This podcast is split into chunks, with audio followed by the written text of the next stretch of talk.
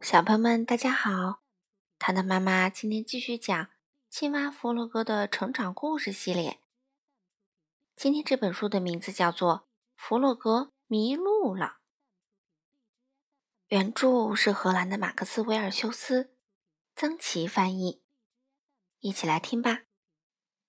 这是一个美丽的秋日，弗洛格、野兔、老鼠和小鸭在玩捉迷藏的游戏。现在轮到弗洛格去找人了，他正在数数：一、二、三、四。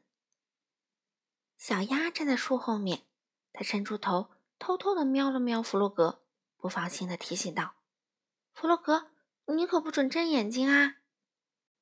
二十一、二十二、二十三。弗洛格不理他，继续大声数着。伙伴们纷纷向不同的方向跑去。老鼠跑向一棵大大的树，树上有好多叶子。嗯，我躲在里面一定很安全，谁也找不着。老鼠心里想着，于是它赶紧爬上树，躲进严严实实的树叶里。六十八，六十九，七十。野兔跑到山坡上，它发现一个深深的洞。立马有了主意，嗯，藏在里面，弗洛格肯定找不到。野兔深深的憋了一口气，把身体缩啊缩啊，好不容易才钻进了洞里，可那对长耳朵还露在外面。八十四，八十五，八十六，弗洛格数的越来越快了。小鸭呢，焦急的跑来跑去，它还没有找到合适的地方呢。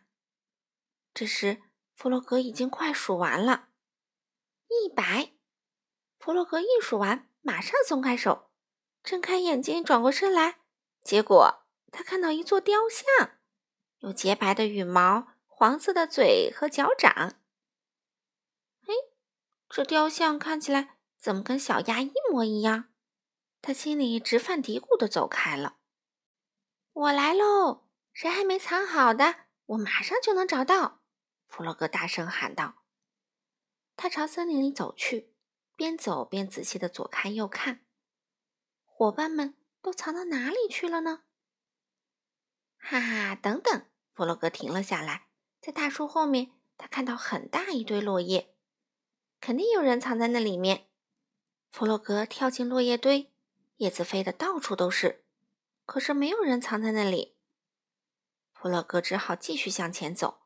他不停地向四周张望，伙伴们都躲到哪去了？他大声叫道：“老鼠、野兔、小鸭，你们在哪儿？”没有任何声音回应他。他越走越远，越走越远。森林里很安静，弗洛格可以清楚地听见自己的脚步声。他开始有点害怕了。嗯，我还是回家吧。弗洛格心想，天一定很晚了。可是哪才是回家的路呢？所有的树看起来都一模一样。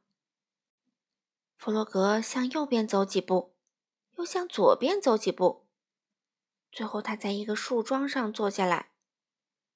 啊，我迷路了，我回不去了，我再也见不着野兔、小鸭和小猪了。弗洛格伤心的想。坐了很久，弗洛格才平静了下来。他抬起头，看见天上有只鸟儿在飞，在树林上方，太阳正要下山。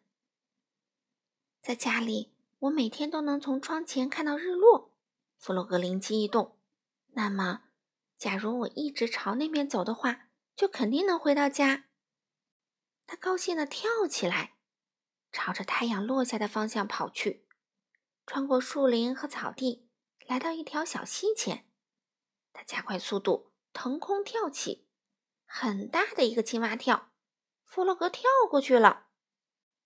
终于快要走出森林啦！弗洛格看到了野兔、老鼠和小鸭，他们在焦急的大声叫：“弗洛格，你在哪儿？”原来大家都在找他。